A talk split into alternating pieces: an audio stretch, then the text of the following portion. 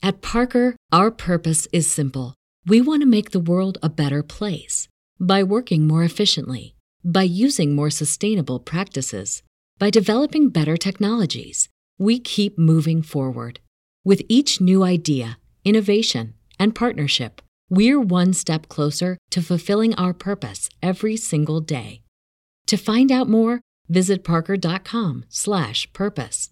Parker, engineering your success. As humans, we're naturally driven by the search for better. But when it comes to hiring, the best way to search for a candidate isn't to search at all. Don't search, match with Indeed. When I was looking to hire someone, it was so slow and overwhelming.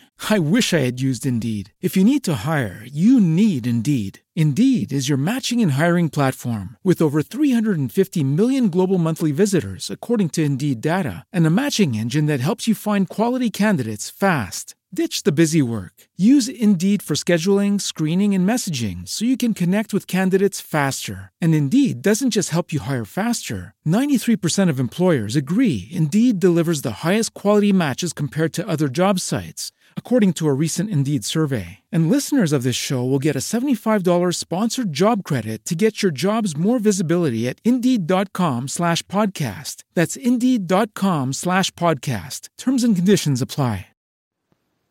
Fantascientificast presenta Talking Track.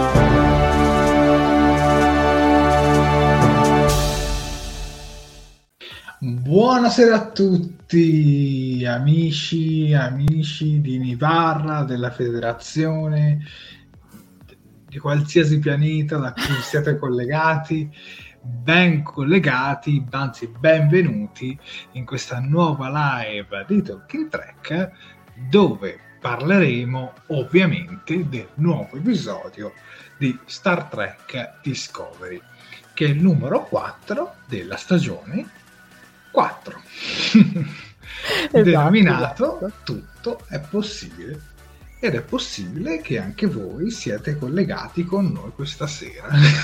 O almeno eh, lo bene.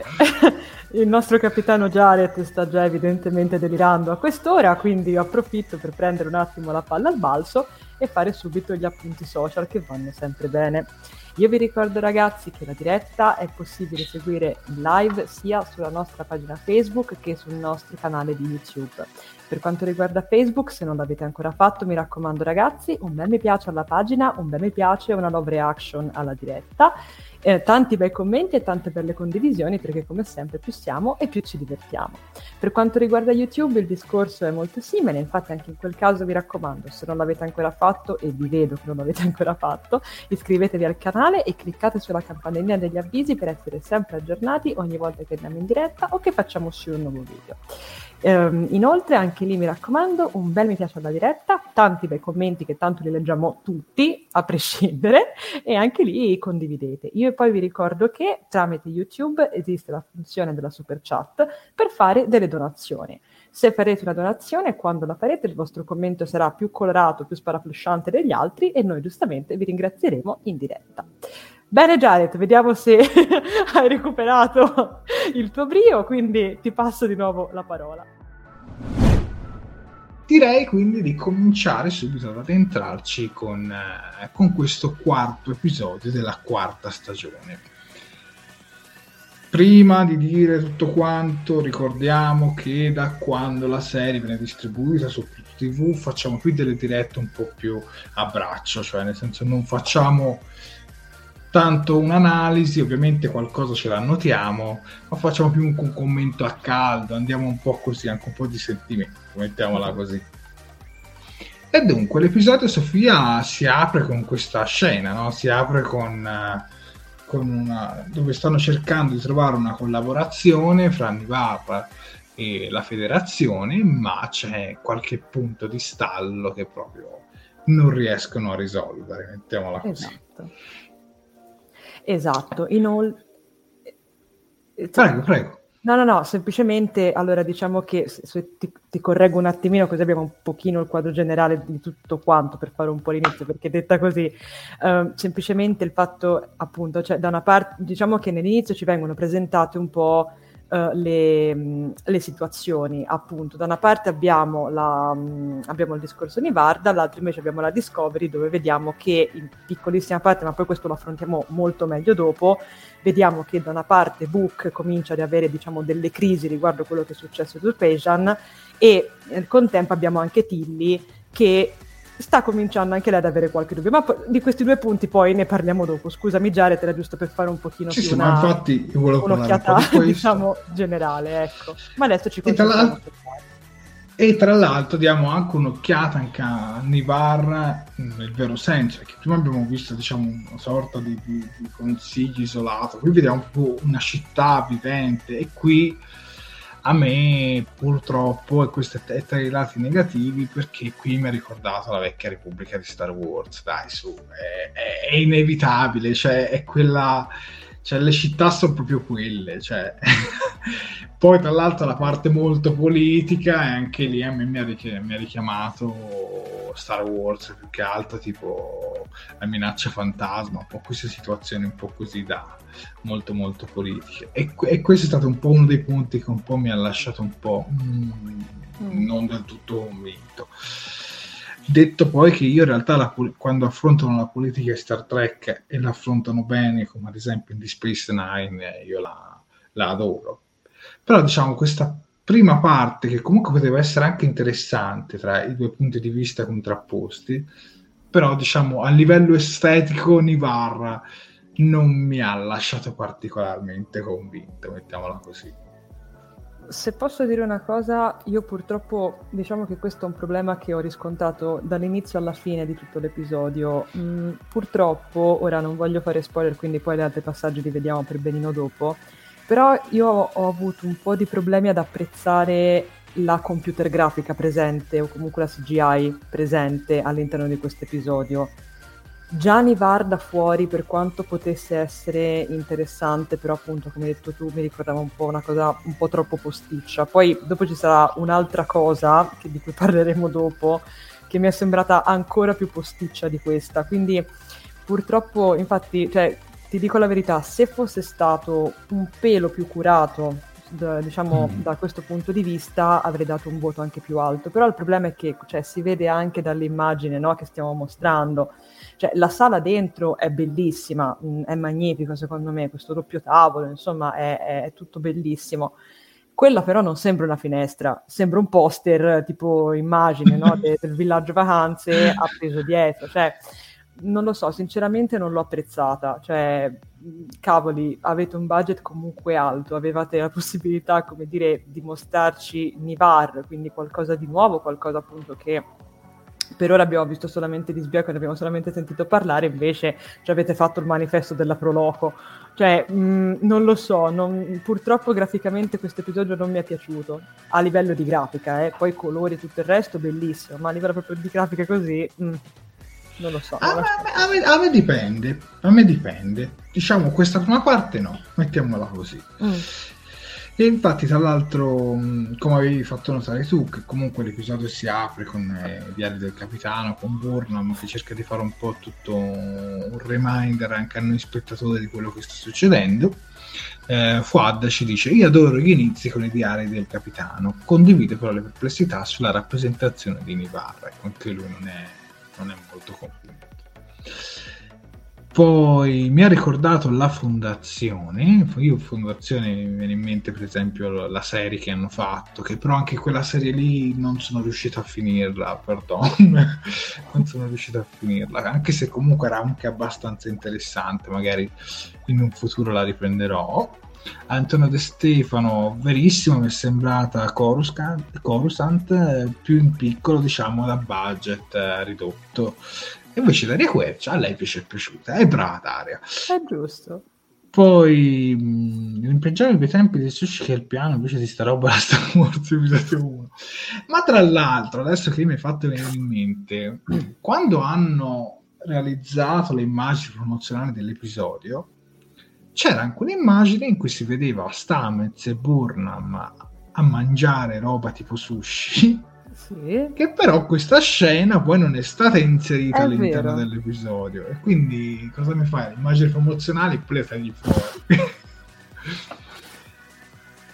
Comunque, Giussi Moravito ci dice: Alcuni pezzi me li sono persi perché diceva che si bloccava nei primi 20 minuti. Li recupero qui. La scusa del tè. E ci fa piacere, Giussi. Comunque, diciamo che la parte politica era anche abbastanza interessante. Senti, io farei una cosa, lo farei sia per, per noi ma anche per tutti gli spettatori. Dividerei l'episodio in tre blocchi Ok. e li farei tutti insieme. Non Certo. starei a fare e rianda tra una scena e l'altra. Certo. Quindi io proseguirei sulla parte politica, cambio un attimo eh, Ok. scenetta così ti do il tempo Sì. di andare avanti. E intanto trattiamo tutto il discorso sulla parte politica, poi passiamo a Tilly e poi passiamo anche a, a Book. Adesso parliamo, come dice Riccardo Galletti, adesso parliamo del villaggio Panzero su Nivar. Ragazzi, mi dispiace, ma quando c'è da fare le critiche sapete che purtroppo vanno fatte. Ad ogni modo, che cosa succede? Diciamo che c'è un impasse, non trovano un, un punto d'incontro perché ehm, la, Romu- la, la romunana, vabbè, la vulcaniana Trina propone, diciamo, una clausola. Fa un po' la minoraiola della situazione, che praticamente diciamo che con questa clausola, Sofia, che cosa succede? Eh, praticamente lei chiede appunto un, un ritiro dalla federazione di Nivar se dovesse essere necessario. Diciamo che lei lo fa un po' anche a scopo di protezione di, di tutta Nivar. Ehm, però i- il discorso è che giustamente la presidente dice che no, questa cosa non è possibile, cioè non si può fare un ritiro così incondizionato. Michael allora cerca di fare un attimo ragionare, dice ma scusate, ma perché non vi mettete un attimo tutte e due e trovate magari un compromesso, un modo per far andare bene le cose tra la federazione e Nivar, visto che comunque abbiamo visto che comunque mh, la federazione ha bisogno di Nivar e Nivar ha bisogno della federazione. E mh, cosa succede? Che però mh, salta anche fuori che il compromesso effettivamente non si potrebbe fare perché dal punto di vista della Presidente significherebbe, come dire, mostrare una sua debolezza. A questo punto Michael e Saru si rendono conto di essere stati chiamati lì perché devono aprire un varco, perché devono aprire, come dire, un po' una, una nuova pista tra queste due. E tra l'altro, dettaglio molto interessante, all'inizio, quando abbiamo, tri- ehm, scusate, la Presidente che dice a Michael di andare con lei su Nivar, Uh, Michael chiede: Ma scusami, ma perché non ci va Vance al posto nostro? Cioè, nel senso, io sono un capitano, io mi occupo della mia nave e tutto quanto, potrebbe mandare Vance, che comunque è un ammiraglio. E lei gli dice: No, ma guarda, Vance sta male, è stato poco bene, deve stare 24 ore no, così. Ha fatto la terza dose dei vaccini. Come il sottoscritto non si che si è poteva preso venire alla la riunione e, e- e sì che niente, no? E, e però appunto vista questa cosa qui salta anche fuori o comunque diciamo che a Michael e Saru si mettono un po' come dire la pulce nell'orecchio e pensano ma non è che questa ci ha chiamate apposta perché non voleva Vance ma voleva proprio noi, cioè non è che c'è qualcos'altro, no? Perché abbiamo visto che comunque questa presidente non è che ce la racconta sempre giusta, cioè è un po' no? che, fa, che fa sempre un po' questi rigiri. E quindi appunto questa, questa scena va avanti così appunto con questo tentativo diciamo di apertura. Ti dirò la verità, Jared, io approfitto. Mm, a me sinceramente questa parte un po' più politica non mi è dispiaciuta, più che altro perché è interessante vedere appunto da una parte un po' questi due poli opposti, no? quindi da una parte la logica vulcaniana o comunque di Trina che come poi viene esplicitato in un certo senso lei porta avanti quelle che sono le sue tradizioni da cento anni ormai, da, da tantissimi anni, giustamente lei si muove in quella direzione giustamente anche per proteggere tutto il suo pianeta, mentre dall'altro invece vediamo la mentalità della, della Presidente della Federazione che comunque va un po' a cozzare. A me sinceramente non mi è dispiaciuta, così come non mi dispiace il fatto che in un certo senso siano Saru e Michael che devono fare un po', no? come si vedrà anche poi nelle scene successive, da intermediari hm? di, questa, di questa sì, situazione. Io l'ho trovato interessante, certo, in certi momenti ha avuto un po' dei cali come situazione, cioè nel senso chiaramente poteva risolversi in un modo molto più veloce, però nel senso alla fine è un po' la trama principale, anzi una delle due trame principali dell'episodio, quindi ha anche senso che duri così tanto. Ti dico, a me non ha dato fastidio comunque, cioè non, non, non mi è dispiaciuta come trama. Ma senti, eh, partendo dal fatto che come molti stanno scrivendo nei commenti ci sono molte analogie alla Brexit, mm. ma d'altronde non hanno mai nascosto, Star Trek Discovery si ispira anche a fatti reali, come la prima esatto. stagione era molto ispirata ai fatti politici di Trump poi c'era anche il discorso con la seconda, anche del... Insomma, tutti, ora non voglio parlare di politica fuori da Star Trek, perché questa non è neanche la location giusta per farlo, mi sembra anche eh, un luogo adatto. Comunque, ad ogni modo, diciamo, si riflette un po' su, sulle cose accadute nel mondo, ecco, mettiamola così, per non andare troppo esatto. oltre. ed effettivamente sì, perché un po' i Romulani, i Vulcaniani messi insieme, diciamo, rappresentano un po' gli inglesi che vogliono uscire dall'Europa, in questo caso dalla federazione. Se ci entrano, vogliono che comunque loro hanno una via di fuga senza perdersi troppo anche in tutta la burocrazia, eccetera, eccetera. Però giustamente il presidente dice sì, però se ti faccio questo trattamento di favori, io innanzitutto appa- appaio come debole mm. e poi anche tutti gli altri poi inizieranno a chiedermi. E quindi poi diciamo che la cosa non regge. Però da una certa parte anche i vulcaniani e i romulani hanno i loro dubbi per come la federazione comunque sulla questione del grande fuoco a suo tempo non è che l'avesse gestita benissimo. Mm. Quindi diciamo, come hai detto tu, ci sono due poli opposti. Eh. Io sinceramente voglio fare una domanda al pubblico prima di parlare anche della risoluzione dell'episodio. Voi da che parte, da spettatori, vi siete schierati? Da parte di Nivar o della, federaz- o della federazione? Lo chiedo anche a te, Sofia, poi rispondo io e poi leggiamo anche qualche commento. Ok, questa è una domanda trappola, io me lo sento, però mh, mm, guarda, sarò sincera, mh, mm, oddio, la mia risposta forse è anche troppo scontata, però io non trovo poi così sbagliato il discorso di Trina.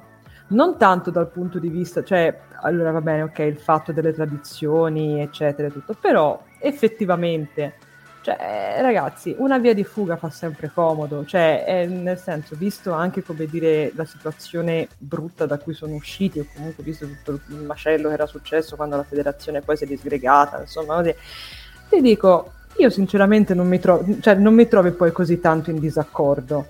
Poi, ovviamente, certo, magari avere anche lì no, la, la, mentalità un pochino più morbida per, eh, insomma, per trovare un compromesso, magari fare anche un passo indietro per cercare no, un altro modo, magari se, senza tagliare del tutto i ponti, ma mh, mm, mettendo magari un piede, un piede dopo l'altro, sì.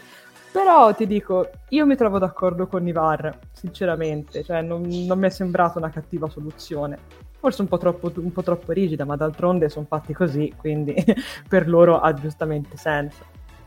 No, io al contrario, io con la federazione, assolutamente con la federazione.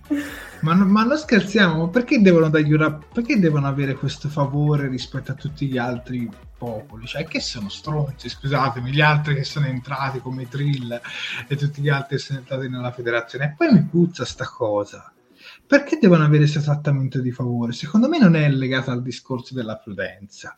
Secondo me c'è qualcosa dietro l'anomalia e sono convinto che dietro c'è il loro zampino. Ma di sicuro. Magari non i vulcaniani, magari i romulani, oppure il contrario, non i romulani ma i vulcaniani. Star Trek tante volte ci ha stupito.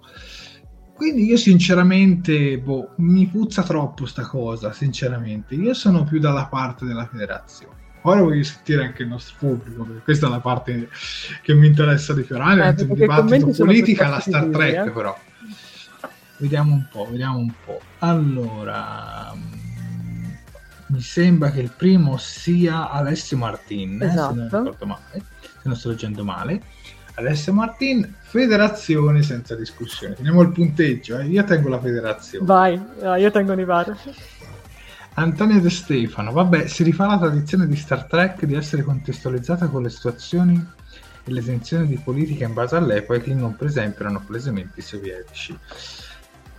Questo era il commento sul discorso di Star Trek che si riflette eh, alle cose reali, alle situazioni reali. Davide Pescillo, Federazione, siamo due. Poi, allora, la trama politica non mi è piaciuta, troppo complicata ma affascinante, affascinante e realistica. Difficile che tutti siano perfettamente d'accordo in una trattativa e che cercano il meglio per il proprio popolo. Nella quercia però più Nivar magari, ma sono di parte, quindi 2 a 1 per il momento. Stefano Tanci, federazione, troppo facile tenere il piede in due scarpe, soprattutto in un periodo di ricostruzione come questo. Grazie Stefano, grazie. 3 ma Vincenzo la mia, Nivar, quindi siamo a due. Daniele Amore, Nivar conquista punti. Nivar sicuramente per l'atteggiamento tenuto dalla federazione quando ha distribuito il dilitio senza esatto. impegni per avere, pianeti, per avere, i pianeti che prendono di fuoco. Esatto, ne trovi d'accordo. Eh, Giusti Moravito, la federazione sembra avere la verità in tasca e voler detrarre leggi. La richiesta di Trina mi sembra lecita e quindi... Oh, 4-3, accidenti. No, 4, parla di eh, lo fu dalla parte della federazione anche se mi piace molto la presidente Nivarra e comunque sono 4 quindi siamo 4 a 4 ma le battute finali eh, ai ai. pubblico siete voi a scegliere. Quindi mi raccomando chi ancora non ha votato lo deve fare adesso. Riccardo Galletti sto con Salvo. Dice le tre cose brevi il tè e sì. Un vero bomber. Poi eh, Antonio De Stefano, io sto con la federazione, unita troppo facile avere la scappatoia senza ripercussioni, perché loro sì e gli altri prendete a questo punto, no? Non ha senso, e quindi siamo 5, io sono a 5. Eh, Riccardo Frascan, non sono proprio in disaccordo con i VAR, però mi schiero con la federazione e concordo con Jared, siamo a 6. Ragazzi, siete di parte, eh, però non si fa così. Sofia, leggene qualcuno anche tu, dai, se no poi eh sembra certo. che danno Ma tanto ragazzi, sembra che il destino dei voti sia questo, infatti diamo con... Ah, tra l'altro abbiamo anche Corrado Fiesta Vencet che ci scrive, io do assolutamente per scontato che i vulcaniani nascondano qualcosa, se... e se in effetti manca la buona fede... Bravo. Esatto, esatto, se manca la buona fede, quindi... no dai, facciamo 4, ancora 4 punti. Uh... E giustamente mm. Santino Romano scrive: Non si può entrare in un sistema prosperoso per poi uscire nel momento del declino, si vince o si perde insieme. Sono d'accordo. E quindi però, lui è, è, federazione. Quindi siamo il, il mio amore per i vulcaniani continuerà sempre. Comunque mi dispiace. Anche Davide Ticino dice di cotte di crude perché dice sì, dato il voto. di essere puniti. Ok. Abbiamo Claudia Polloni, federazione, quindi eh, andiamo con, uh, con, la federazione. Stefano Angis dice entrambi, quindi diamoci un punto. A vi- punto io un punto, un punto, quindi dai, siamo a 5. E, um, andiamo avanti con Giordano Bracalente, federazione, perché tutti hanno gli stessi diritti. Continuiamo con Mauro Vallanti, me la cavo così, la federazione e la riflessione, Nivar è l'orgoglio dell'autonomia, capisco Nivar ehm, la federazione fa il suo lavoro. Praticamente non ho risposto, facciamo un voto a testa, eh, che dici? No dai, si è astenuto, no, questo è astenuto. Ma che cavolo. Ok, e Daniele Pinna assolutamente con la federazione e Riccardo Galletti comunque sto con Nivara a prescindere, bravo, quindi siamo arrivati a 6. Beh, direi che ha, ha- ha stravinto la... 12 a 6, cioè proprio abbiamo schiacciato la maggioranza, ha vinto la federazione, il dibattito è concluso. Ora adesso però parliamo anche del discorso della risoluzione dell'episodio, Sofia. Esatto. Poi dopo Allora, parliamo anche del rapporto, figura avvicinato, ma ne parliamo in un parliamo secondo dopo, momento. ok. Tanto, parliamo anche della risoluzione dell'episodio. Spiega, spiegacelo un po' e poi facci sapere anche il tuo punto di vista e fatecelo sapere anche voi tra i commenti. Allora, diciamo che appunto ehm, a questo punto, quando i nostri due eroi, quindi quando Saru e Michael si rendono conto di essere un po' no, l'intermediario principale, ehm, appunto Michael parla con la presidente e le propone una soluzione. Le dice: Guardi, ma se una terza parte propone un compromesso, nessuna delle, delle altre due dovrà praticamente tornare indietro sui suoi passi sulla sua decisione. Quindi questo permette a Michael e Saru diciamo di esporsi, ma allo stesso tempo alle due presidenti di mantenere diciamo il loro posto sul podio. Ehm, a questo punto Saru e Michael parlano dell'importanza dell'unione tramite il dialogo per l'evoluzione dei popoli. Eh, viene così proposta una commissione indipendente che supervisione i mondi della federazione, appunto i mondi de- della federazione, compreso Nivar. Michael a questo punto si propone per svolgere appunto il ruolo di eh, mediatrice tra la federazione e Nivar. Viene dato effettivamente l'ok, un po' diciamo appunto vista come dire anche la, la prontezza, la, la decisione di Michael, insomma così, e un po' anche dall'altra parte perché effettivamente Michael, diciamo che lei si autodefinisce effettivamente una cittadina di Nivar, e, e questo diciamo che le fa guadagnare anche una certa fiducia dagli occhi diciamo di, di entrambe le donne perché in questo modo diciamo è come se fosse un po' no, la sicurezza del fatto che lei possa avere un po' una visione Un ponte in mezzo a due mondi. dai, esatto, esatto ma che possa avere anche una visione comunque globale di tutto quello che, che succede ti dirò a me è piaciuta allora per carità mh, ovviamente questo va detto è stata una risoluzione un po' scontata, perché nel senso, già da quando si cominciano no, ad unire i puntini, già quando si comincia a capire perché Michael si trova lì, perché eh, appunto Vance non c'è tutto quanto, diciamo si uniscono un po' i puntini e già dopo pochi minuti si riesce a capire un po' dove vada a parare la, la puntata. A me non è dispiaciuta come risoluzione, mm, ha senso, secondo me appunto per i motivi di cui, di cui sopra, e voglio ved- sono un attimo curiosa di vedere come si gestiranno la cosa. Sicuramente questa poi diventerà effettivamente nel corso della stagione, almeno io credo, una, una- un po' anche una sfida per, per la stessa Michael, perché comunque a un certo punto siamo piuttosto sicuri tutti quanti che si troverà un po' a dover eh, scegliere tra due fuochi, mm? perché tanto ormai l'abbiamo capito, mi pare con la nuova federazione non ci va particolarmente d'accordo, nonostante comunque alla fine eh, vediamo che la- alla stessa trina viene consegnata proprio la bandiera piegata a triangolo della, della federazione, appunto poi da appunto il vessillo da, da puntare. E, mm, ah, e tra l'altro, scusatemi, mi, st- mi stavo dimenticando la parte conclusiva di tutto questo. Dopo appunto la, la risoluzione, ehm, sappiamo anche che cosa succederà a Gvini, ovvero la, la Romulana che abbiamo visto nell'episodio precedente, che eh, andrà insieme alla madre di Michael in un periodo, diciamo, Più che la Romulana, la Kawat Milat. la Kawat Milat, pardon. Che è Hai romulana, però insomma si identifica più quella Hai stessa, ragione, ti chiedo scusa. e appunto, e, e sappiamo appunto che verrà mandata, diciamo, in questa fase, diciamo, di ritiro, di purificazione in un certo senso con, con la madre di Michael, in modo che possa, diciamo, tornare, po- possa pentirsi di quello che ha fatto e poi possa, diciamo, ricominciare a vivere in modo sereno. Jared, dimmi la tua su questa, su questa risoluzione, cosa ne pensi? Ma senti, guarda, il, il- il fatto è questo, che comunque sono state anche delle, usate delle belle parole, per esempio, come ci fa notare Mauro Pallanti, signora Presidente, c'è differenza fra resistere e prosperare. Guarda, sul fatto del, dei dialoghi penso siano stati anche ben scritti su Michael in questa scena, però trovo proprio scontata la scena perché sembrava proprio fosse telefonata che Michael doveva venire lì a risolvere la situazione perché era veramente troppo, troppo, troppo scontata secondo me. Però devo dire che comunque i dialoghi sono stati belli e tutto quanto, però se l'avesse fatti qualcun altro magari sarebbe stato meglio secondo me, perché il capitano comunque sì, sono figlia di Nivarra, sì, ma te sei figlia di Vulcano. Cioè, ancora non era concepito col discorso dei, dei Romulani, eccetera, eccetera. Eh, scusami. È come dire, io sono un figlio del Rinascimento, ma poi in realtà ho vissuto nel Medioevo, e non è la stessa cosa, cioè, capito?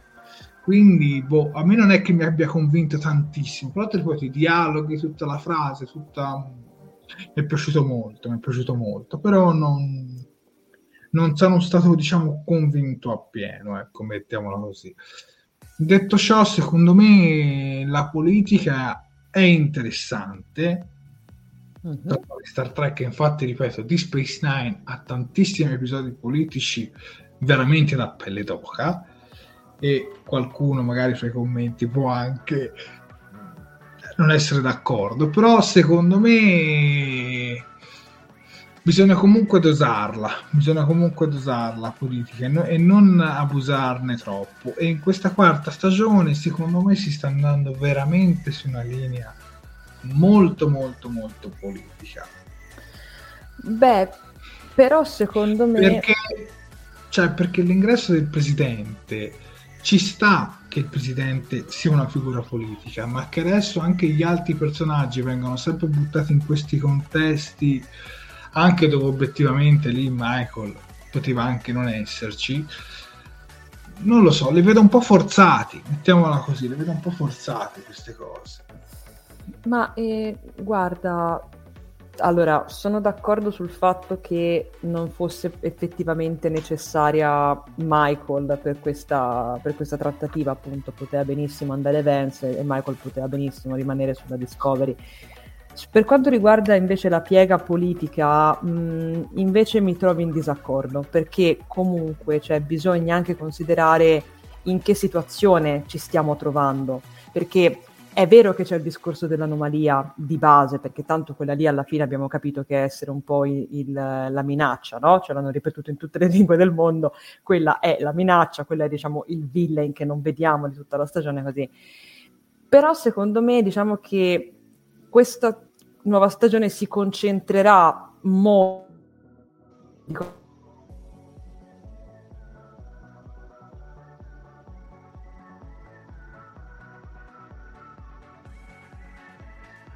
non so se mi sono bloccata io si è bloccata Sofia. Vediamo comunque nell'attesa magari la recuperiamo. Comunque ad ogni modo leggiamo intanto qualche commento eh, Riccardo Galletti, per esempio, dice Jared, eh, Michael è come Kirk, eh, risolve sempre. Una piccola postilla, ci dice Daria Quercia, eh, ma fa da mediatore in faccenda così delicata da essere capitano di un'astronave. Come fa a gestire entrambi i ruoli? Non è troppo carne al fuoco? Un tantino inverosimile, mi pare. In effetti è quello che poi ho pensato anche io. Stefano Tanci invece ci dice da bravo Niner quando sento certi commenti mi si apre il cuore grazie Jared ma grazie a te Stefano Scusatemi. abbiamo recuperato Sofia eccola fra noi scusatemi scusatemi tantissimo vai avanti vai avanti Sofia mi, che mi cosa stavi dicendo? sì ti sentiamo forte e chiaro cosa stavi dicendo? Ok, perfetto, scusate. Dicevo che comunque, la faccio brevissima in caso salti un'altra volta la connessione, che semplicemente comunque questa, mh, questa storia, come dire, della, mh, della, politica sarà comunque qualcosa che ci trascineremo avanti ancora. So, ok, basta, questo, se no ho paura che mi salti. No, ma, ma in realtà sei sparito un minuto. Ah, meno male. Scusate. Giusimo Rabbit di Space Nine era tutta politico-diplomatica, per, però di Space Nine il capitano Cisco si trova in una situazione molto più delicata, in cui a lui spettavano purtroppo e quasi per forza perché tutta la parte politica addosso, lui si trovava nel mezzo, capito? Mhm. Invece Burnham qui è stata proprio inserita apposta e quindi per questo mi è sembrata anche a me un tantino forzata. Però vi ripeto, mm, secondo me bisogna sempre abbastanza dosarla la politica. Comunque, ah, Sofia ha un'opinione e un'altra opinione, insomma, eh. va bene lo stesso. va bene lo stesso. L'importante è rispettare comunque le opinioni degli altri. E adesso andiamo anche sul, sul piatto forte a questo punto. Ah Andiamoci. Ecco Già nella scorsa stagione si, parlò, si parlò in un'intervista, quando ancora era capitano, del fatto che ci potesse essere una sorta di interesse amoroso fra Saru e la vulcaniana, però poi sembrò che la cosa fu accantonata. Invece in questo episodio hai capito il che è il piano. Furbo lui. Beh, furba anche lei, eh. okay. Ciao, vai Sofia. Sì, scusate, mi stavo finendo di ristabilizzare. allora, diciamo che appunto tor- facciamo un passettino indietro. Prima che appunto Michael e Saru risolvino effettivamente la situazione, i due parlano in separata sede, uno con Trina e l'altra con la presidente. La cosa interessante è che eh, Trina mostra fin da subito, come hai detto giustamente tu, un certo occhio di riguardo no? nei confronti di, di Saru. Uh, tant'è che loro due parlano della, della, fiducia di Nivar verso la federazione e um, a un certo punto, mentre sono seduti o comunque inginocchiati, Saru le chiede di mostrarle, diciamo, una delle tecniche, quella che poi lei descrive come la tecnica basilare della, della meditazione, quella che, insegna- quella che, viene poi insegnata ai bambini, come se fosse quindi un'introduzione, di meditazione vulcaniana a Saru. E c'è questa scena bellissima tra loro due, con sempre il manifesto della Proloco di, di Nivar a- alle spalle, ma comunque una scena molto molto bella. E... Mh, Beh, grazie mille. E, e, quindi niente, ti dirò Jared, a me sinceramente è piaciuto molto, cioè lo, mi è piaciuto veramente tanto questo scambio e ne voglio ancora, sarò sincera. Ma eh, comunque devo dire che secondo me con il carattere di Saru, con una vulcaniana, ci può stare, ci può stare. Secondo me funziona. Scusami. Oppure la collezione di Franco Boni, ragazzi. Vedi, a, parla- a, parlare troppo di politica ti sei frizzata come, come Andreotti in quella trasmissione di te. Quindi è, è bene uscire. No, comunque sì, dai, la coppia può funzionare, ma, ma, vediamo un po' anche come, perché se no altrimenti diventa un po' un conflitto di interessi se, se lei comunque che anche adesso ancora non si è unita alla federazione se la fa con, uh, con un ufficiale insomma secondo me non, non, lo so quanto possa essere lecito però per il momento sembra una sorta di amicizia in uno stato molto flirtante, ecco, mettiamola così, a modo loro, a modo vulcaniano. Sì, ma poi, ma poi la cosa che io ho trovato sinceramente dolcissima è il fatto che appunto, come si notava prima, lei gli fa anche trovare appunto un tè che il piano, cioè è bellissima eh, appunto, perché ha il sapore di casa, cioè che tecnica, grande Frina. dai, dai, Adesso uh, ci rispostiamo un attimo e, mm. e, ci concentriamo sulle altre parti. Direi, visto che la possiamo fare in una sola scena, la parte di Book e di, certo. e, e di di Calber, la trattiamo subito, così poi ci dedichiamo totalmente alla parte di Tilly e i nostri cadetti, che tanto so che è la parte del piatto forte della serata. Quindi intanto andiamo con questa. Dunque, che cosa succede? Innanzitutto vediamo Book, che già nello scorso episodio era stato detto che lui era anche un buon consigliere, ecco, adesso lui figura in due ruoli. in quello di capitano e in, capitano, in quello di, di, di ufficiale medico e in quello di consigliere. Non Quindi diciamo... È... E Book Calber. Calber, scusate, sto confondendo. Calber sta nel ruolo di ufficiale medico e consigliere.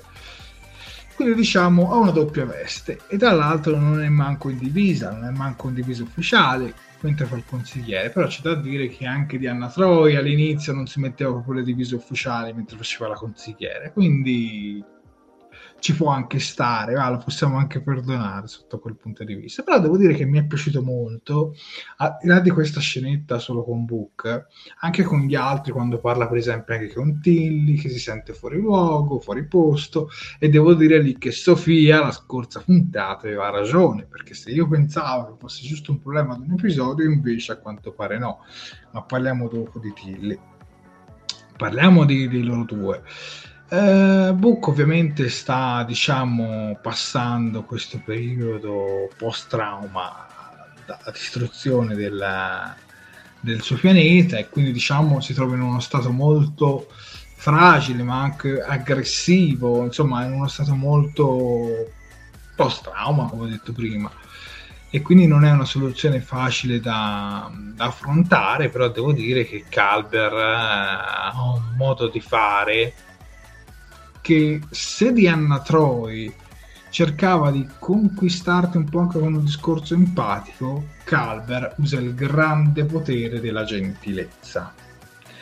Qui si comporta un po' come se fosse il Ted Lasso della situazione, non so se avete visto la serie che, che, è una serie che parla di un allenatore di calcio in Premier League e si confronta con questi calciatori che ovviamente ognuno ha i suoi problemi.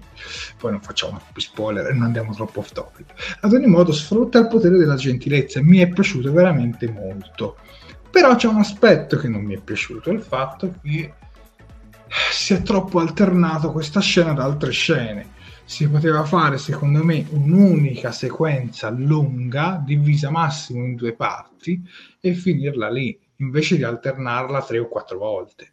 Perché a una certa eri lì che magari succedeva qualcosa di interessante che so sulla parte politica sulla parte di Tilly e si stoppava per vedere Book che, che, usava la materia programmabile per ricostruire cose legate alla, al suo pianeta che per carità ci sta, però era meglio gestirlo tutto in, un, in due massimo sequenze, ecco, mettiamola così. Ma questo è il mio punto di vista. Tu Sofia cosa ne pensi? Ma mh, mm, guarda, allora io sono d'accordo con te per quanto riguarda la divisione appunto in, um, della sequenza, perché effettivamente, cioè, um, diciamo, questo è anche un momento piuttosto importante dove appunto Book ammette di nuovo la sua, la sua, frigidità e la ammette proprio davanti a Calver, come hai detto giustamente te, Calver cerca, ma secondo me lui cerca anche, a parte il discorso della gentilezza, ma cerca anche un po' l'empatia, perché eh, a me è piaciuto molto il momento in cui lui gli parla de- delle tradizioni di famiglia no? de- che lui aveva e gli racconta anche quell'aneddoto divertente di lui che involontariamente praticamente ha staccato prima il pollice e poi l'indice al suo povero zio defunto. E, mh, mi è piaciuta molto, però come hai detto tu, anche io l'avrei apprezzata proprio tutta, messa magari tutta insieme. Massimo in due sequenze, non in sì. 4-5 seghettate, sì. ecco, mettiamola sì. così. Ah, e tra l'altro, scusa, posso prendere un commento da parte di, di Giusy? Che ci dice: Calber è passato dalla morte, lui può capire che si trova l'animo in combattimento. Lo trovo molto bello. Guarda, sono d'accordo. Infatti, penso che fosse effettivamente la, la persona adatta, Calber, per affrontare questa situazione. Non so tu, Jared. Sì, sì, assolutamente sì. Io ne leggo un'altra di Stefano Tanci su Apple TV, visto che citato Ted Lasso, il capolavoro è For All Mankind, unisce in un colpo solo troppi miei interessi. Meravigliosa, scusate l'off topic. For All Mankind è stupenda, è stupenda. Tra l'altro è una delle serie preferite del regista, del regista di Trecchetta Roberto Baldassari. È veramente bella, parla della corsa nello spazio, ma che non finisce praticamente mai. Questa sorta di, di universo una storia cambia, diciamo sono i russi ad arrivare per primi sulla Luna, comunque non voglio anticiparvi troppo, ma ve la dovete guardare se avete un abbonamento ad Apple TV attivo.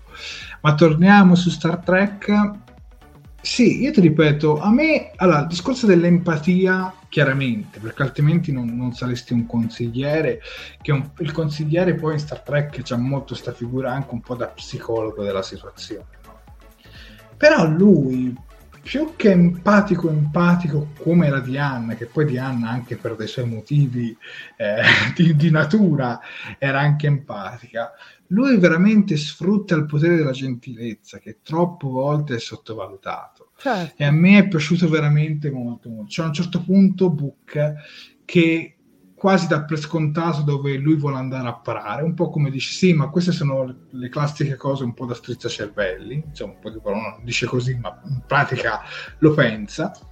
E invece lui no, invece lui fa capire, dice no, ma tu fai bene, e guarda, veramente mi è piaciuto veramente un sacco Calver, e soprattutto mi piace in queste ultime due stagioni come il personaggio è caratterizzato, perché lui è un personaggio interessante, cioè vederlo soltanto come figura del compagno di Stamez a me non piaceva.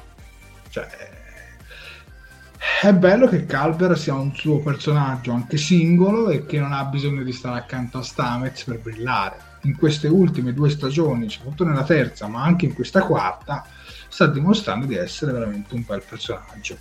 Mi piacerebbe rivedere, ma forse questa è fantascienza nella fantascienza, un ruolo a dottore più nel vecchio stile, cioè vedere quegli episodi in cui c'è una pandemia da risolvere, il dottore si mette lì in prima linea cercando di trovare la cura, ma questi episodi secondo me è un po' fantascienza, perché adesso il ruolo del dottore nelle ultime serie di Star Trek è molto molto più marginale, però almeno come consigliere diciamo è ha spiccato molto bene questo episodio. Ecco. Il dottore mi è piaciuto molto, mi pare che sgancia- sganciandosi da Stamet ci stia, ci stia solo guadagnando. Sì, infatti, ovviamente con Stamet ci sta ancora insieme, ci sono comunque degli episodi dove loro due eh, si vede che insomma sono una coppia, ma è giusto così però eh, ci sono anche degli episodi in cui si valorizza proprio la figura di, di Stamets come si valorizza la figura di Calber e questo non mi piace perché comunque loro due sono stati inseriti proprio come personaggi, non soltanto per rappresentare la coppia, capito? E quindi devo dire che mi piace veramente molto. Eh, poi mi pare che il cambio delle divise mi piace anche il cambio delle divise in bianco, ci dice Positrone 76, che salutiamo. Eh, Riccardo Frasca dice in effetti avrebbero potuto dare più spazio in due maxi sequenze a queste scene. Comunque me lo aspettavo. Poi allora vediamo un po' penso che se avessero concentrato tutto sarebbe risultato noioso per il pubblico. Hanno preferito intervallare con parti più concitate. E ognuno ha la sua opinione assolutamente la rispetto. Magari era più un, un, un senso che apparteneva a me. Diciamo che eh, come diceva qualcuno, quella parte con cui lui gioca con la sabbia, boh, io, la, io, l'avrei anche un po' ridotta di minutaggio se sarei arrivato subito al sodo, però capisco anche la tua motivazione. Eh, Book che gioca con la sabbia, infatti, eccolo qui. che poi è, è, la materia oscura programmabile. Esatto, che... esatto. Sì, sì. Allora, e direi che a questo punto chiudiamo anche il capitolo bocca esatto. e passiamo al capitolo più importante, passiamo al capitolo quello collegato a, ai cadetti, a Adira, a Tilly. Insomma, esatto. entriamo proprio nel più vivo dell'episodio, che oh. è la parte più... Eh, e qui ci sono tante cose da dire, ma Iniziamo per gradi e comincia tu, Sofia. Ok, beh, allora direi che cominciamo con appunto il, l'introduzione. Um, appunto, Tilly ha dei dubbi riguardo il suo percorso, riguardo quello che sta facendo, riguardo appunto, come avevamo detto prima, nelle, anche nell'episodio precedente, c'è qualcosa che non va. Um, salta fuori che Kovic ha bisogno di qualcuno, il Kovic che, to- che, è tornato, ha bisogno di qualcuno che guidi i cadetti durante l'esercitazione e lei si unisce, lasciando così diciamo, Stamez a lavorare diciamo, su, su, sui calcoli per l'anomalia per cercare di capire quando arriverà così. Um, a questo punto Tilly va con Adira, mentre invece Gray vediamo, anzi ci viene, ci viene detto che tra l'altro Gray, devo dire, ha un cambio di look molto interessante. Uh, viene praticamente cioè, spiega molto brevemente che passerà la giornata nel bar di Prora per fare amicizia, per conoscere persone, insomma, per, per ricominciare un po' a vivere, mettiamola così, anche giustamente. E beh, che dire, sicuramente di questa prima parte io sono stata molto contenta di, vedere, di rivedere Kovic, mi mancava finalmente, il grande Cronenberg ha fatto di nuovo, è tornato di nuovo sulla come dire, è, di no- è tornato di nuovo sul piccolo schermo. E um, anche qui, come un po' per il discorso di Nivar, non ho apprezzato particolarmente, diciamo, tutto il contorno al livello stilistico di quello che ci viene proposto. Poteva essere più bello, purtroppo. Però le due, le due appunto, Adira, eh, sì, Adira e Tilly mi sono piaciute molto, almeno fin dall'inizio. Mm, Jared? No, invece a me a livello estetica tutta questa parte qua non è dispiaciuta affatto. Molto bene, molto bene. Sia anche le parti successive che poi vediamo dopo. E, questa parte devo dire che poi entra subito nel vivo, diciamo, è subito frizzantina, funziona subito, diciamo, si digerisce molto bene, mm-hmm. crea curiosità, crea aspettative. Poi il tema dei cadetti è un tema comunque non sempre troppo facile da affrontare. Devo dire che secondo me l'hanno fronteggiato molto molto bene. Andiamo avanti anche con qualche scenetta perché qui, eh, ecco, qui vediamo i cadetti e devo dire che comunque mi sono piaciuti perché eh, ne hanno scelti uno più differente dall'altro e questo crea molta curiosità e funzionano soprattutto molto molto molto bene. Sì, Ricordiamo anche, per chi non lo sapesse, che è in lavorazione una serie ambientata nella flotta stellare. L'Accademia della flotta stellare? Sì, sì, scusami, nell'Accademia della flotta stellare. Ovviamente non si conoscono i tempi, l'ambientazione, non si sa neanche quando arriverà questa serie perché è ancora in una fase di pre- pre-sviluppo, mettiamo, devono ancora scriverla, però il progetto è stato lanciato da, da Alex Kurtzman, l'ho anche dichiarato al New York Times, quindi diciamo che arriverà una serie su, sull'Accademia. E devo dire che qui ne vediamo anche un bel assaggio. E soprattutto per poi come finisce l'episodio, come finisce la risoluzione di tutte queste sequenze io un mezzo dubbio che magari un personaggio si staccherà per vederlo in un'altra serie ce l'ho. Però andiamo per gradi. Andiamo anche, insomma, vediamo questi tre personaggi, uno differente dall'altro. Sì, eh, ma... Il primo mi sembra che sia un tellarite, può essere. Mm-hmm, sembrerebbe di sì. Un tellarite, la, la, la seconda è un'umana, tra l'altro che ha vissuto in una colonia eh, dove praticamente vi, vi, mi, mi correggo, praticamente vedeva soltanto umani, cioè non aveva mai visto extraterrestri, alieni, come vogliamo chiamare. E poi il terzo lì a destra è un oroniano che, vista tutta la situazione, la terza stagione di Discovery, ha una sorta di pregiudizio nei suoi confronti, che poi va avanti anche per tutto l'episodio. Esatto. Però devo dire che i cadetti li ho trovati interessanti, diciamo getto delle buone basi. Andiamo esatto. avanti sempre con le immagini, ovviamente tu se vuoi raccontare qualcosa. Beh, direi che bisogna fare forse un pochino sì. di contesto, scusa Jared. Allora, diciamo che cosa devono fare questi cadetti e su che cosa poi si incentra alla fine tutta la... Ah, poi tra l'altro abbiamo anche una... scusami, approfitto, abbiamo una correzione perché Fabio Galzignate ci dice non, non era un nausicano, forse appunto parlando di... Fammelo rivedere però, fammelo rivedere un attimo. Abbiamo anche Davide Piccillo. Oddio, però... Abbiamo anche Davide Piccillo che butta la, le, l'idea dell'ibrido dicendo Tellarite Klingon. Sai che non lo so. È stranissimo, so. effettivamente, guarda, io davo per scontato che fosse un tellarite perché... Io, io davo per scontato per il fatto che fosse molto scontroso ma anche per l'aspetto, perché sì, effettivamente... Perché mi ricordo in uno, uno, degli short tracks dedicato a Mad aveva uno di questi aspetti così. Sì. Però magari potrebbe essere anche un nausicano, eh? no? potresti anche non avere torto, Flavio. Non so come i nausicani sono entrati nella federazione, però... Eh, tutto è però possibile. sono- tutto è possibile dove è ambientato Discovery, quindi...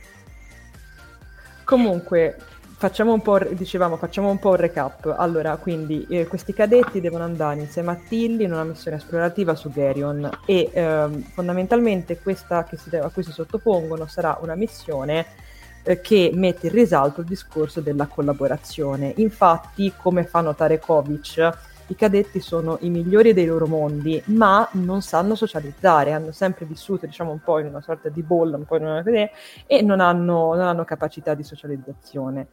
Tilly quindi supervisiona appunto il gruppo che vediamo qui formato con Adira.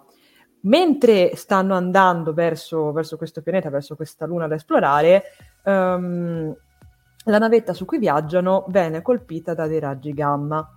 Uno dei cadetti, tra l'altro, in questa brutta situazione, in questo brusco incidente, ci perde anche la vita, una situazione sicuramente molto, molto tragica.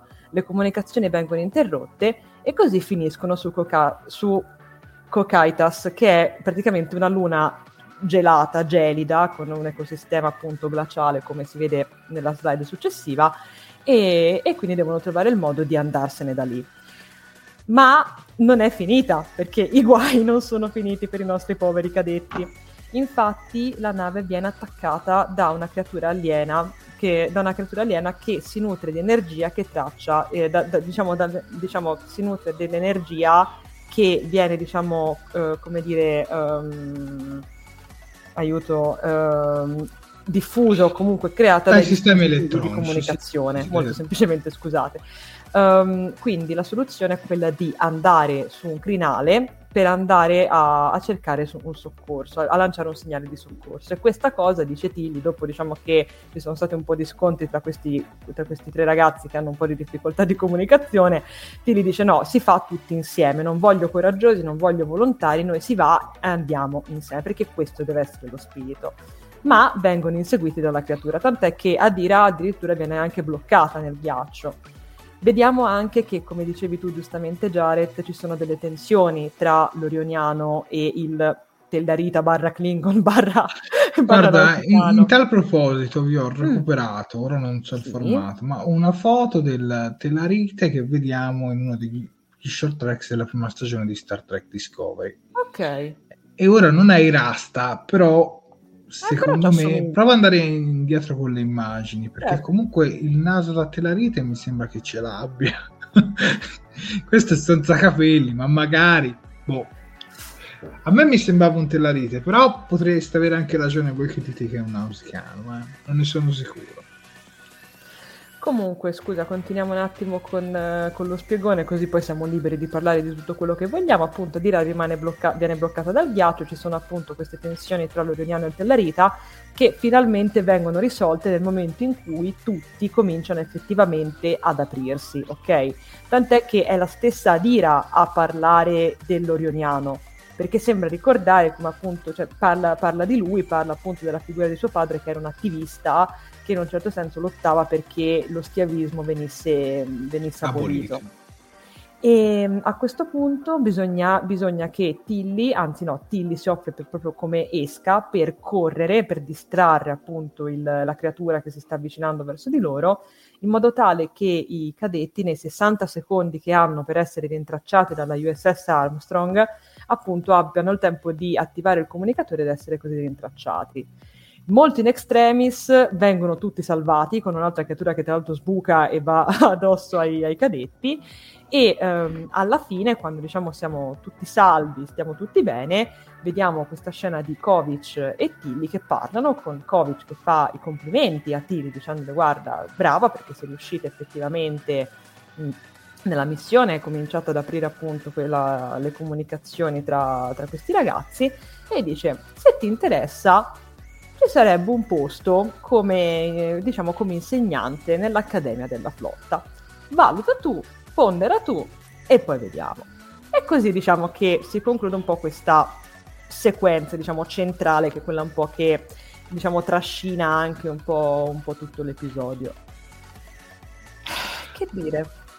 Ma senti, a me è piaciuta. devo dire, tutta, in tutte le intere sequenze mi sono piaciute tutte. Su questa parte, se l'episodio si fosse basato tutto su questa parte qua, sarei arrivato sicuramente ad un 8. Però ti dico, mi è piaciuto anche il lavoro di squadra, mi è piaciuto un po' tutti i problemi che hanno dovuto affrontare insieme da equipaggio e questo esatto. è stata una cosa. Però anche qui c'è stato anche politica anche su queste parti qui, insomma, dove veniva citata la catena Smeraldo, come dicevi tu, il padre del, dell'Oroniano, insomma, c'è stata una parte politica anche qua.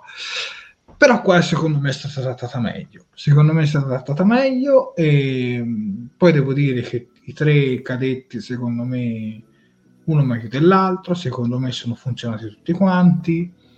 Quello telari- io lo chiamo telarite, poi ragazzi se mi sbaglio pazienza, eh, era quello che un pochino mi piaceva di meno, secondo me, perché aveva molto questi pregiudizi e secondo me non era tanto dato dal fatto che lui, anche ovviamente da tutti gli episodi che ha vissuto, ma secondo me era anche un po' per la sua natura della rete, io lo davo anche un po' per questo. Mm-hmm. Perché loro sono molto polemici, mettiamola così. Quindi, però devo dire che secondo me hanno funzionato tutti quanti. Mi è piaciuta molto anche Adira. Mi è piaciuta molto anche Adira. Anche se ogni tanto faceva un po' la saccente con il, con il discorso delle, eh, delle, vite passate che, le, che lei ha vissuto attraverso, eh, attraverso il fatto che conteneva il. Eh, come diavolo si chiamava?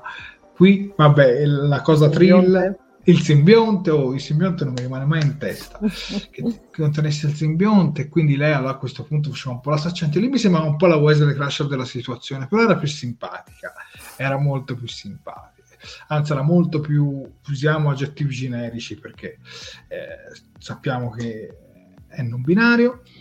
Scusate ogni tanto mi scappano e mi dispiace tantissimo. Ad ogni modo mi è piaciuto tutto quanto. Devo dire, tutti i personaggi, secondo me, qui sono funzionati molto. Mi è piaciuto anche il fatto che Tilly facesse un po' da, da tipo da maestra delle scuole medie che li, portava, che li portava in gita, insomma, stato un po' del genere. E, e ti fa anche un po' capire quanto sia cresciuto il personaggio di Tilly perché io me, io me, lo ricordo ancora come infatti poi anche nel, corso dell'episodio anche nel corso delle scene successive dove la vediamo con Michael nel, nella sua stanza nella sua vecchia stanza dove prima c'era anche Michael.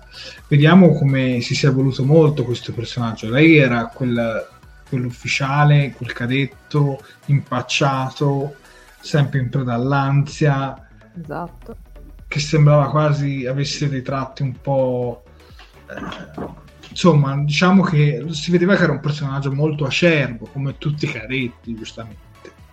E invece qui vediamo che ha raggiunto una certa maturità. Però in, in qualche modo lei non è che, che, la vuole tantissimo questa maturità che ha ottenuto. Diciamo non si sente molto pro a suo agio. Però qui la vediamo comunque un cadetto più, c'è un cadetto, adesso un tenente, un tenente molto più maturo sia nel prendere decisioni sia nell'aiutare gli altri. Poi chiaro, mm. non è, non è un capitano, non è un primo ufficiale, quindi anche lei può sbagliare. Però devo dire che mi è piaciuto molto Tilly in questo episodio e probabilmente questo è l'episodio in cui Tilly mi è piaciuto di più in assoluto da quando ho cominciato Discovery secondo me mm. Sì, guarda, mi trovi, mi trovi d'accordo anche perché se vi ricordate io c'è stato un momento in cui Tilly non la sopportavo più. Cioè, ero arrivata... Esatto, ero arrivata veramente a, al limite, cominciavo per... Ma sì, perché altro... era una macchietta, esatto. dai, era quel esatto. personaggio che doveva far ridere esatto. nella sua goffaggine. Eh, esatto. Invece adesso ha una sua maturità. Ma guarda, sarò sincera, secondo me già nella terza stagione piano piano cominciava, sì. cioè si cominciava a vedere un po' un, come dire, un, una crescita nei, nei, confronti del personaggio. E qui devo dire che questa crescita l'abbiamo trovata. Ora, eh, ora.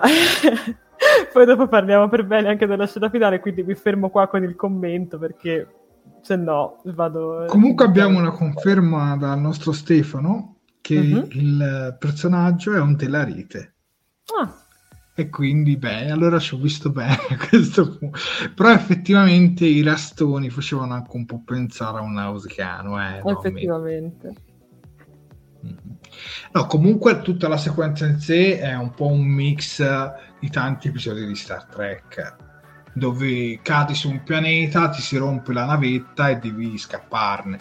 Ce ne sono, uh, quanto ce ne sono, in, in Beh. Voyager, in Enterprise, in The Next beh, Generation, dove peschi peschi ne trovi uno, compreso la serie classica se ci pensi. Eh, Quindi questo è proprio un classico di Star Trek, tutta questa sequenza. Un'altra cosa che però mi fa riflettere, che adesso oramai arriviamo a quella scena, via, arriviamoci perché se no ci tratteniamo e basta, Allora, scorriamo veloce, veloce, veloce. Eccoci che in entrambi, cioè sia nella terza stagione di Discovery che nella quarta di Discovery, vediamo l'abbandono di un personaggio importante in un, in un episodio ambientato su un pianeta barra luna ghiacciato. Perché la scorsa stagione abbiamo salutato Giorgio e in È vero. questa sembrerebbe che abbiamo salutato Till. Comunque raccontiamo bene questa parte, dai. Raccontiamola. Allora, qui siamo praticamente alla fine, c'è, belli- c'è questo diciamo, bellissimo confronto perché appunto Kovic ha consigliato, appunto, cioè ha, ha detto a Tilly che c'è un posto come insegnante che l'aspetta e, e Tilly giustamente che cosa fa? Si confida con Michael, ne parla con lei perché diciamo che questa è una cosa che è venuta fuori nel corso di tutte e quattro le stagioni e c'è un rapporto molto forte tra le due ragazze e questo l'abbiamo, l'abbiamo sempre visto. Effettivamente, come dice anche Tilly, sono un po' passate no, da quasi odiarsi, da non sopportarsi, veramente a volersi un bene dell'anima, a spalleggiarsi anche tantissimo. E questa cosa l'ho apprezzata veramente tantissimo. E mh, tra l'altro Tilly appunto confida a Michael che quando si è trovata con i gradi appuntati sul, sul petto, così, mh, non si è sentita felice, ma bensì si è sentita in imbarazzo. Cioè, lei ha detto: Io un attimo, cioè, nel senso, io ho rivisto un po' tutto, è come se avessi rivisto un po' tutta la storia della mia vita davanti agli occhi e mi sono resa conto che tutto quello che io ho fatto l'ho fatto per, come dire, non tanto per soddisfazione mia, ma per rendere soddisfatto qualcun altro. Io questo sinceramente è un discorso che ho apprezzato veramente tanto, mi è piaciuta moltissimo questa parte, perché ti dicevo, io avevo già captato che c'era qualcosa che non andava nella povera Tilly, cioè c'era già qualcosa che cominciava un po', no? Ed effettivamente questo, questo balzo nel futuro, questo trovarsi in un posto nuovo, questo aver salutato, essersi lasciato alle spalle tutti coloro che in un certo senso le, le puntavano anche un po' il dito contro le dicevano no, te devi fare così, te devi fare così, e questa cosa si vedeva anche in uno short tracks, tra l'altro, dove tu vedevi la madre di, di Tilly che comunque le diceva guarda, cioè te questo devi fare, ok? E mh, diciamo che per lei offre un, finalmente il respiro che stava cercando e magari le permette anche di essere un po' più sicura di, di se stessa. E, e, infatti diciamo che l'episodio si conclude con uh, Tilly che decide di accettare l'incarico come insegnante all'Accademia e in, una, in, in, delle breve, in, delle brevi sequenze vediamo lei che fondamentalmente saluta tutto l'equipaggio, abbracci e poi c'è lei appunto che sale su questa, su questa navetta e viene portata. E tra l'altro mi è piaciuta moltissimo una frase che lei si scambia con Michael perché eh, le dice non, questo non è un addio, questo è un arrivederci. Cioè alla fine io sono là, mi potrei pass- della serie no, mi potrei passare a trovare quando vuoi. E niente, io ti dirò la verità, Jared l'ho apprezzato, mi sono bloccato un'altra volta. No, ok, ok, scusa. No, no. L'ho, l'ho, apprezzato veramente, veramente tanto. Lo trovo, cioè, mi dispiace che Tilly se ne sia andata, o che comunque per un po' non la vedremo, perché poi magari la rivedremo appunto in una serie dell'Accademia. Probabilmente lì la ritroveremo. Penso anche perché, dai, cioè, eh. ma non sappiamo. All- allora, sulla, sulla storia dell'Accademia ci viene facile pensarlo dopo questo episodio, ma non sappiamo se effettivamente sarà una serie live action, perché comunque l'Over Decks dovrebbe anche concludersi, mm. non dovrebbe andare avanti troppo a lungo, quindi potrebbe essere la nuova serie animata che poi si va a incastrare. oppure sarà una serie live action, ma secondo me il periodo migliore per fare una serie sull'Accademia è The Next Generation. Mm-hmm. Eh sì. Più, più, che Discovery. Però, certo. mh, cioè, può anche essere, in questo momento non sappiamo veramente niente su questa serie, quindi non possiamo neanche... Esatto. Però mh, c'è un altro personaggio di Star Trek molto noto che a un certo punto è iniziato ad insegnare nell'Accademia, il capitano Pike, Già. che non ha fatto una buona fine. Quindi non so dirgli quanto ti convenga. Ovviamente lei non sa del destino di Pike. Pike se l'è tenuto per sé. Però un altro personaggio ha insegnato nell'Accademia. E... Ma sono molto molto curioso insomma comunque io spero che Tilly comunque rimanga cioè questa rivederci fa capire che comunque Tilly rispetto a Giorgio non è che va via ma rimarrà più come una guest star mm. almeno io ho intuito questo eh... però mi dispiace perché, mi dispiace perché secondo me cioè, si iniziano a perdere dei pezzi importanti dell'astronave. Dei pezzi identificativi della serie. Perché ora ovviamente anche in altre serie abbiamo visto altri personaggi lasciare i vari equipaggi.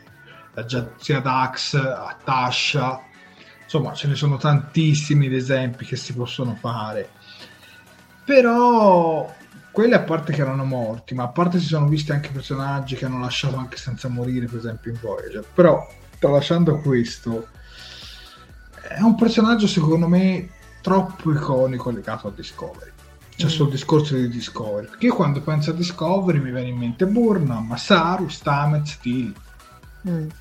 questi ah, sono sì. i primi che ti vengono in mente. Poi tutti gli altri, Vocalber eh, a me sinceramente è dispiaciuto veramente tanto è dispiaciuto eh, veramente sì. tanto, tanto. Mm, più che altro il fatto è questo che, ecco, mh, mm, poi, vediamo, poi chiaramente ragazzi, cioè questa è una cosa che viene da articoli, viene comunque da dichiarazioni e tutto, però per adesso è stato ancora riportato che, correggimi se sbaglio Jared, ancora Star Trek Discovery non è stata rinnovata per una quinta stagione giusto? Non è stata rinnovata per una quinta stagione, però il mese di novembre è stato il migliore di sempre per Paramount Plus. Questo è vero, però appunto... lo zampino di Discovery sicuramente c'è, eh. Questo, quindi per certo, me un rinnovo certo. arriverà. Questo di sicuro, però insomma, mh, mm, come hai detto giustamente anche te, effettivamente la dipartita di Tilly è una cosa molto grossa, perché come hai detto anche tu, cioè alla fine abbiamo detto addio a, insomma, a, un personaggio che ci ha sempre accompagnati, cioè lei è stata sempre presente in tutti gli episodi, se ci facciamo caso. Cioè lei, lei c'è sempre stata in modo più o meno trasversale, ma è sempre stata presente. E quindi non so. Eh, cavolo, dispiace anche a me. Cioè, più, che altro, più che altro, io sai cosa penso? Io penso mm. che in questo episodio ci sia stato un passaggio di testimone ovvero che quel personaggio alla Tilly adesso sarà Adira. Mm. Se ci pensate adesso sarà Adira. Eh sì. Perché mentre Tilly insegnava agli altri, in qualche modo lei vedeva anche un po' Adira come una sua... un po' come una piccola se stessa, un po' più saccente. Mm. E secondo me quel ruolo che copriva solitamente Tilly, anche con un po' di, di un po' goff, un po' di... adesso lo farà Adira ma sicuramente, perché Molto Adira comunque, ah. per quanto nel simbionte avrà tutti i ricordi, eh, però rimane comunque un personaggio anche inesperto in certe situazioni, che si fa anche prendere anche un po' da situazioni di ansia certe volte. Quindi secondo me quel ruolo lì all'interno della serie lo ricoprirà proprio quel personaggio. Prego, Tra l'altro, scusami, per sempre il discorso del passaggio del testimone, noi vediamo che, Ad- che Tilly Adira non si salutano in modo diretto, ma Tilly le lascia praticamente, almeno si percepisce che sia stata lei, le lascia questa pallina con la neve, se di quelle che capovolgi con, uh, con la neve dentro, con appunto all'interno l'Enterprise NX01, se non mi ricordo male, e la scritta All is Possible, quindi viene anche un po' no, da, da il titolo dell'episodio ed effettivamente ha senso anche la, il discorso che tu fai appunto del passaggio del testimone, anche a livello diciamo un pochino più materiale. Mettiamola così, comunque un gesto molto poetico sicuramente. Infatti sì, sono, sono d'accordo, penso che effettivamente Adira comincerà piano piano a rivestire il suo ruolo, ecco. Per carità, Adira è un personaggio molto funzionale e a me mh, mm, non è mai dispiaciuto, onestamente. Certo. Sì, sinceramente, ecco, non abbiamo affrontato in questo episodio, ma voglio capire Gray come diavolo lo vogliono collocare. Perché per il momento Gray suona un po' come Calber nelle prime due stagioni di Discord. Mm. Cioè è quel personaggio che brilla accanto ad Adira, ma da solo non è eh. né carne né pesce. Mm. Quindi devono cominciare a caratterizzarlo un po' meglio, a dargli qualcosa, soprattutto adesso che è una persona reale, esatto. non è più un bordo. Quindi spero lo faranno. Comunque ha cambiato questo look molto maneskin, che comunque a me non dispiace, detto sinceramente.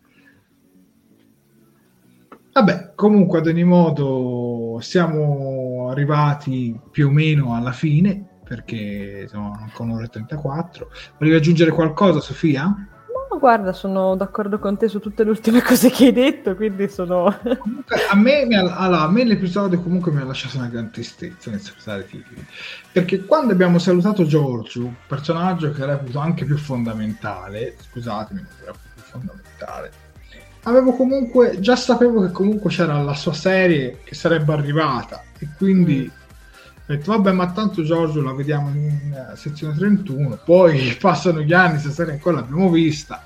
Però qualche giorno fa eh, lo stesso Alex Kurzman ha confermato comunque che il progetto è ancora in vita quindi si farà a suo tempo ma si farà quindi il destino di Giorgio prima o poi lo vedremo. E il problema è che però se continuano a temporeggiare l'attrice sta cominciando a rivestire anche ruoli abbastanza famo- anche abbastanza diciamo importanti Mm-mm. anche nella Marvel e altre cose e rischiano un po' di farsela sfuggire quindi esatto. non, non temporeggerei troppo cioè io farei le cose subito dirette Comunque, mh, mm, non c'entra nulla con l'episodio, ma già Trino, ci dice Stefano Ancis, guarda, ho letto da qualche parte che nei prossimi episodi dovrebbe riapparire. Purtroppo l'attrice si è unita alle riprese più tardi perché mentre gli altri si erano riuniti verso ottobre, novembre, non ricordo bene, l'attrice di Ciattrino si è riunita a maggio. Esatto. Quindi era già in un punto abbastanza con le riprese già ben andate. Aveva dichiarato che comunque avrebbe recuperato anche eh, qualche episodio prima, magari rigirando qualche scena con gli altri, ma a quanto pare per il momento non se ne vede traccia. E anche se già Trino, ecco, se questo personaggio fosse fosse data più importanza anche adesso che c'è un personaggio in meno sarei contento. Perché mm. Getterino è un personaggio fantastico e come guest star è veramente sprecato. Cioè meriterebbe di avere almeno 5 minuti in ogni episodio. Almeno. Per me sì, può anche un'ora. sono d'accordo. Dunque Sofia direi che siamo arrivati in chiusura quindi mm-hmm. a te gli appunti social Ok, allora ragazzi, io vi ricordo che le nostre live sono disponibili da seguire appunto in diretta sul nostro canale di YouTube e sulla nostra pagina Facebook, che sono un po' i nostri canali principali.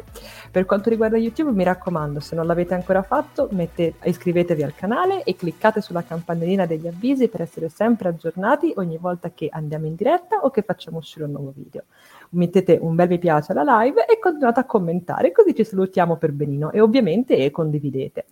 Per quanto riguarda invece Facebook, anche lì, nel caso non l'abbiate ancora fatto, mi raccomando, un bel mi piace alla pagina, un bel mi piace o una love reaction alla diretta, qualche altro commento così ci salutiamo per benino e anche in quel caso condividete come se non ci fosse un domani. Uh, inoltre io vi ricordo che i nostri canali non sono solo questi, infatti abbiamo la pagina di Instagram, abbiamo il, il sito internet che è perennemente aggiornato con tutte le novità nel mondo Trek e poi abbiamo come sempre il caro Patreon che ci accompagna. Infatti se ci volete supportare ulteriormente vi potete anche abbonare sono quindi disponibili due tipi di abbonamento, ovvero l'abbonamento primo ufficiale a 2 euro, che vi consente di ricevere un attestato via email Um, altrimenti c'è l'abbonamento capitano a 5 euro al mese che vi beneficia dell'attestato più la menzione nei titoli di coda di Talking Track, ovvero il vostro nome comparirà nella sigla finale delle nostre dirette. Io vi ricordo che ovviamente sia Patreon che la super chat di YouTube non sono assolutamente dei modi, diciamo, per speculare o per guadagnare sopra il nome di Star Trek, ma semplicemente è una piccola forma di supporto verso Talking Track e quello che facciamo. Penso di aver detto tutto, caro Jared, quindi ti lascio la parola. Soprattutto grazie a Patreon, come abbiamo ricordato qualche mese fa, siamo riusciti a rinnovare il nostro dominio di talkingtrack.it esatto. e quindi le notizie continuano ad arrivare anche grazie ai nostri sostenitori. Ma direi che comunque io ringrazierei anche tutti i nostri spettatori che ci hanno seguito questa sera perché sono 5 a luna e siete comunque ancora tantissimi e quindi un bel applauso ve lo meritate.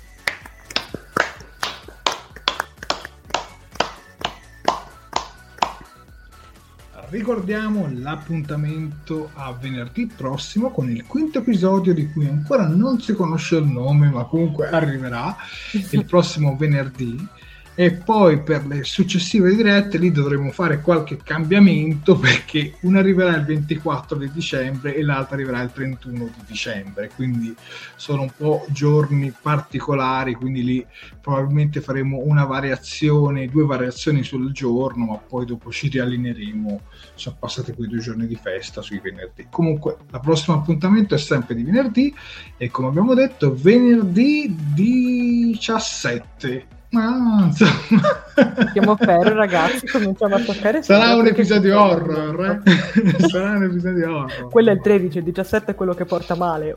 Ah, ecco, allora, allora, pure peggio. Allora pure peggio.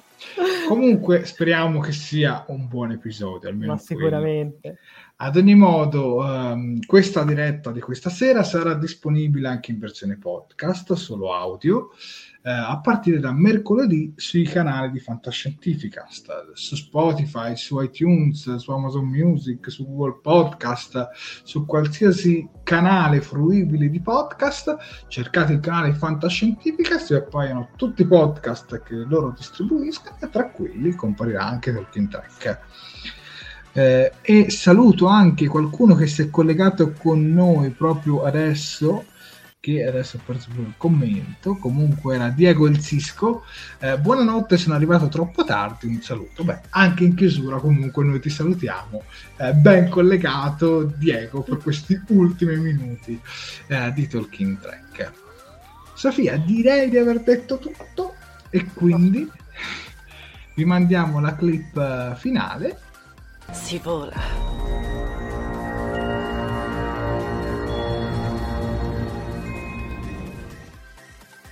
e come sempre si vola a dormire. si vola a dormire perché sono 5 a luna. Grazie a tutti veramente per aver passato questo venerdì in nostra compagnia. Può sembrare scontato, ma non lo è assolutamente.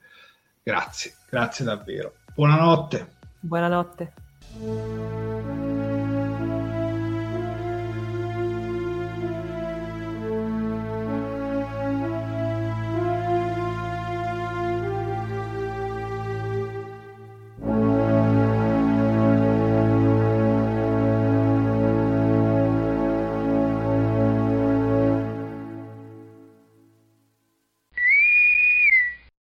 Fantascientificast e Talking Track sono produzioni amatoriali, non si intende infrangere alcun copyright, i cui diritti appartengono ai rispettivi detentori. Fantascientificast e Talking Track non sono in nessun modo affiliati o sponsorizzati da CBS Corporation o da chi detiene l'uso del marchio Star Trek in Italia. Il podcast ha carattere esclusivamente ricreativo e divulgativo, non ha alcun scopo di lucro e viene diffuso gratuitamente. Autorizzazione SIAE 56125359.